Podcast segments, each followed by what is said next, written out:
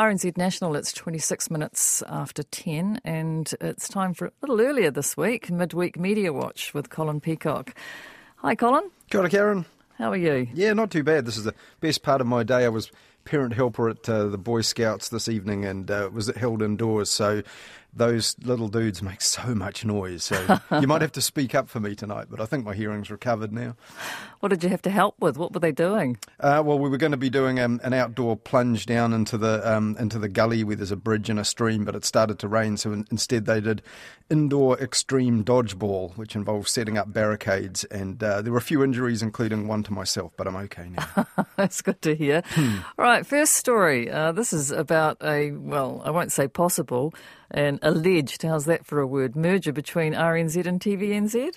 Well, it's one of the things that's been discussed. I mean, as we've mentioned on the Media Watch show um, for, for quite a bit, broadcasting policy for this government is really up in the air and how they plan to fund public media. Um, you know, in short, they went into the last election promising large amounts of money for RNZ and the possibility of a TV channel to be run through RNZ. That was all under the aegis of the former minister, Clare Curran, who then uh, quit as minister. Now we have Kris Faafoi. Now, since then, a lot of that plan has been, well, virtually all of it has been shelved. And he's basically playing for time and saying we are reconsidering the whole public media spend and policy of government uh, and really leaving only a few hints about what they're really thinking about. And it was interesting the uh, Two Cents Worth uh, business podcast, which is a co production of the Newsroom website and RNZ, um, recently had uh, Kris Faafoi on. Uh, in fact, it was last week's edition, and they called it a conversation with Chris, and they asked him about a whole lot of questions about all the different portfolio he's got, and at the end of it, um, they got round to uh, what his plans are for public media.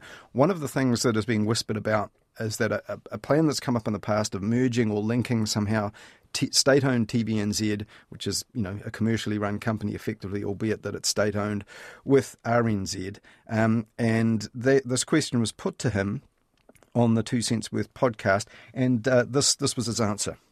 We're having a very good look at what the future of public broadcasting is in New Zealand. So um, you're not ruling out merging the two. I'm saying we're having a good look at public broadcasting in New Zealand uh, to make sure it's not just fit for now, but for the next 20 or 30 years as well. Oh yeah, I think. How's that for an answer? Hey, well, yeah. I think that's a great answer. that was Kris Faafoi, the Minister of too many things for me to repeat, but we've been talking to him in this discussion. We really have appreciated your time, Chris, and your Thanks, contributions. Uncle Chris. Thank you. It's been fun. Thank, Uncle, stop the Uncle Chris bit.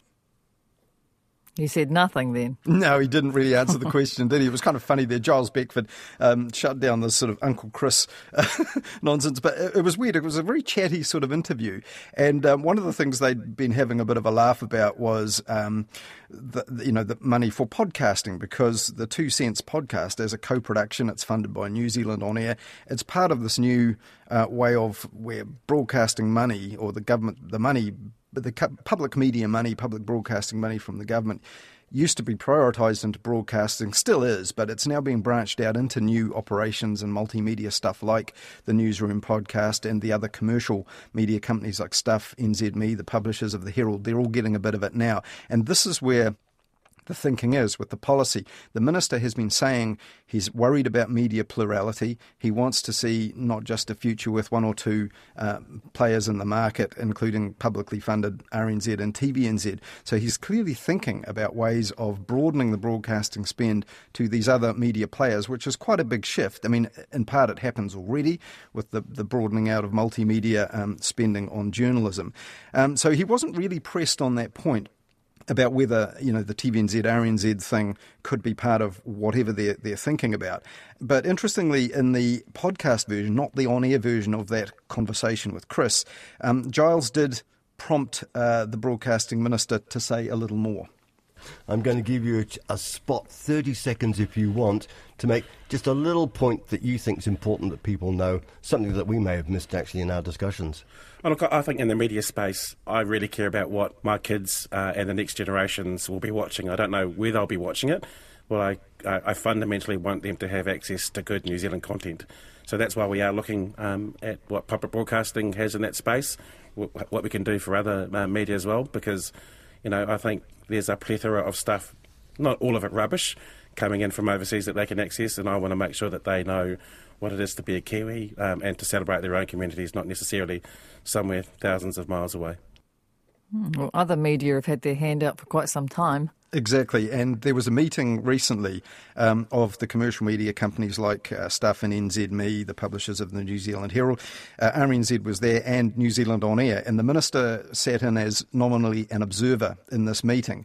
Now, this was all under Chatham House rules, it's not on the record, um, but what we believe was discussed there, the commercial media companies like Stuff said, look, we've got real commercial problems uh, the future of a nationwide network of journalism. They currently have the biggest network of journalists of anyone in the country, uh, is in peril. And um, we know that the Aussie owners are trying to sell stuff and uh, can't find a buyer um, who's willing to come anywhere near what they consider a decent value for the company would be. So, all these questions milling around in the background. I mean, if the minister's really thinking of bold solutions, I mean, even the government could acquire stuff or, you know, contracted to provide news. Who knows? You know, Gavin Ellis. Um, on his nine to noon media slot on Monday, he said, Look, I'm, I'm pleased these meetings are taking place and these things are being thought about.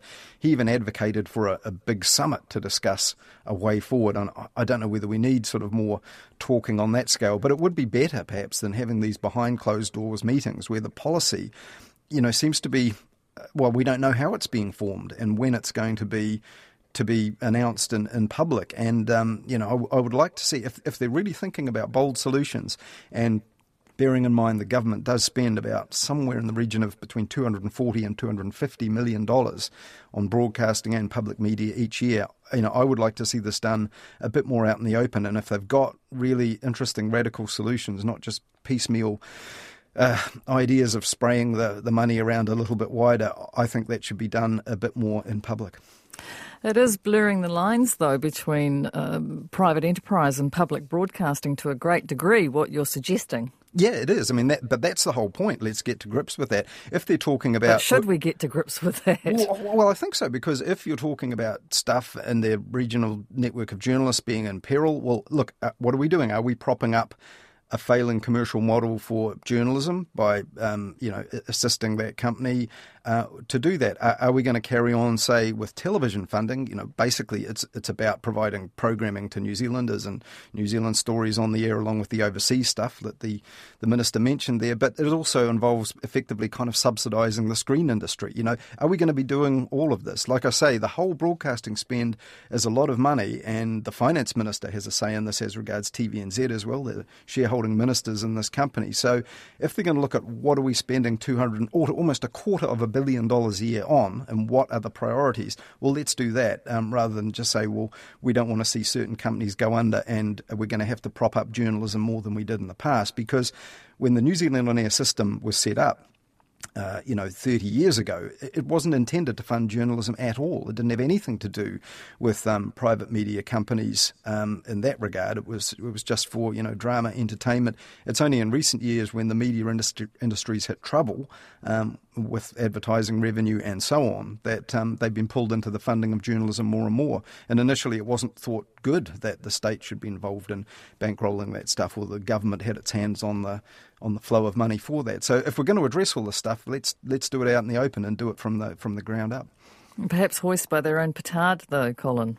Uh, what the media companies? Yes. Yeah, could could be, but um, we'll just see because you know their argument is well everything is converged. This is what we look at, looked at on Media Watch last weekend. Digital technology means that you know RNZ the Herald's publisher, NZME, MediaWorks, um, TVNZ, they're all producing online content on the same networks, multimedia, video, journalism, written stuff. They're all sharing content now or, or some elements of it. So everything is becoming, those lines are blurred. They're overlapping more and more than ever. And yet, that, that's the question, though, isn't it? That's a longer discussion about the ethics of that, uh, public broadcasting and private enterprise, and whether we should just talk about that as it should all go, uh, you know, into one homogenous group. Yeah, indeed. But if the solution ends up being, oh, well, let's just make more contestable money available for multimedia journalism from these private companies. Well, okay, that's that's one way of doing it, but that's not a that's not a real solution to building a public media system uh, for the future. So that that mashing together of TVNZ and RNZ, however it might even be done,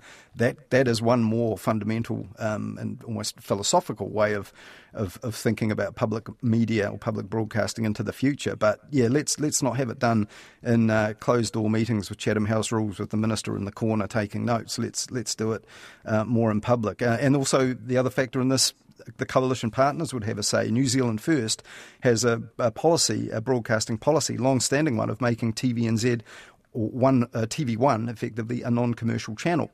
That would change the broadcasting market hugely. So if that's part of the mix, well, that would affect the rest of the market, and of course it affects you know the public because that that channel still gets a, a huge audience of New Zealanders. Uh, we've only got a limited time tonight, Colin, so we've got a few more stories. Which where would you like to go? Um, well, let's just pick on the, the one that I put next on the list because it's just an interesting little talking point, really. But um, in, you know, in broadcasting this concept of the empty chair, where uh, when you point out to the audience that you wanted to interview someone or get their comment, they wouldn't front up to be interviewed or didn't didn't respond to the request. And sometimes there are reasons for this, and the media aren't always specific about why the request hasn't been taken up. But on Monday, uh, the Privacy Commissioner John Edwards uh, put out a tweet saying. Is it dishonest or just sloppy for a journo to post a story saying the Privacy Commissioner has been approached for comment, implying he hasn't given one, when in fact he has, but the journo has chosen not to include it? Um, and I thought that's rather surprising a senior public servant would question the honesty of a journalist in a public forum like that because it wasn't actually too hard to work out what the, the story he was referring to was and, and the reporter. Um, because, you know, this clearly to say he's been approached for comment looks like an online version of the story which will be updated when the comment comes in. He said, Look, I provided this comment on Friday by the deadline they asked for. Monday, the story went up, in, implying I hadn't made a comment when I had. And he asked for his followers' opinions and got dozens saying, Oh, yeah, that's what the media do. Yeah, sloppy, it is dishonest. And, um, and basically not you know not a very high opinion of the, of the journalistic ethics going on there. But others pointed out, well, look, this is probably just a bit of an oversight and something that could be easily sorted with a phone call, um, rather than pouring it out on Twitter and saying, "Do you think this is sloppiness or dishonesty?" Both of which are pretty negative things. Um, and he responded to one of those tweets uh, saying, "Look, I, my tweet was just true and accurate. This is a thing that happened to me. Are you saying that the journalists who hold us all to account shouldn't be held to account themselves? And in my opinion, well, he's right. Yes, if, if, journalists fall down on the job, he's entitled to point it out. But to go straight to this assumption that there was, you know, sloppiness or dishonesty um, was a bit un- unnecessary. And he later tweeted that yes, it was a, a, miscommunication at the the media outlet's end, and they apologised to him. And he says, oh, so that's all fine. Normal normal service can resume. But I'm not sure about that. I think journalists dealing with him in future will be concerned that you know if he does if they don't respond exactly uh, to the comment he provides, they might be a little wary of, of dealing with him, thinking he might just go on a public forum and um, and you know question their their standards or their ethics.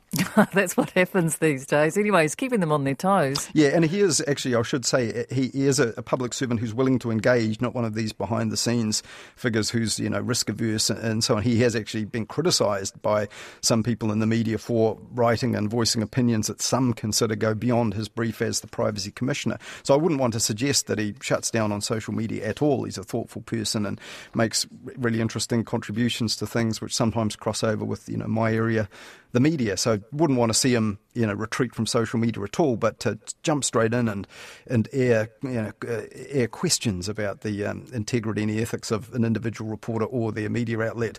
I thought was a bit unnecessary when um, you know could have been fixed with a phone call, and um, you know that wouldn't have prompted those dozens of people to um, kick in with all their you know fairly negative knee jerk um, thoughts about the media and how they operate. I'm just laughing because he's probably been faced with quite a bit of dishonesty and sloppiness from journalists. Oh, probably. I mean, a lot of public figures have, but you know, that's. I mean, again, that's the point. That empty chair thing. Uh, media do have to take that seriously. If you're going to say comment hasn't been provided or whatever, you know, make sure you follow up on that. And John Campbell used to be very good at it. He used to um, give quite a lot of detail. We, we tried five times on this date and this date, and the minister hasn't responded. So the more detail you can give, uh, the better. So yeah, John Edwards um, wasn't quite treated right, but I don't think you need to leap in and uh, and go for the journalist in that way um, when uh, you know could have all been sorted out fairly easily with a phone call. Oh, great conversation. Thank you very much. Sorry we had to cut it short. No worries. There's more on the Midweek Media Watch page on the on the website, by the way. Thank you, Colin. No worries.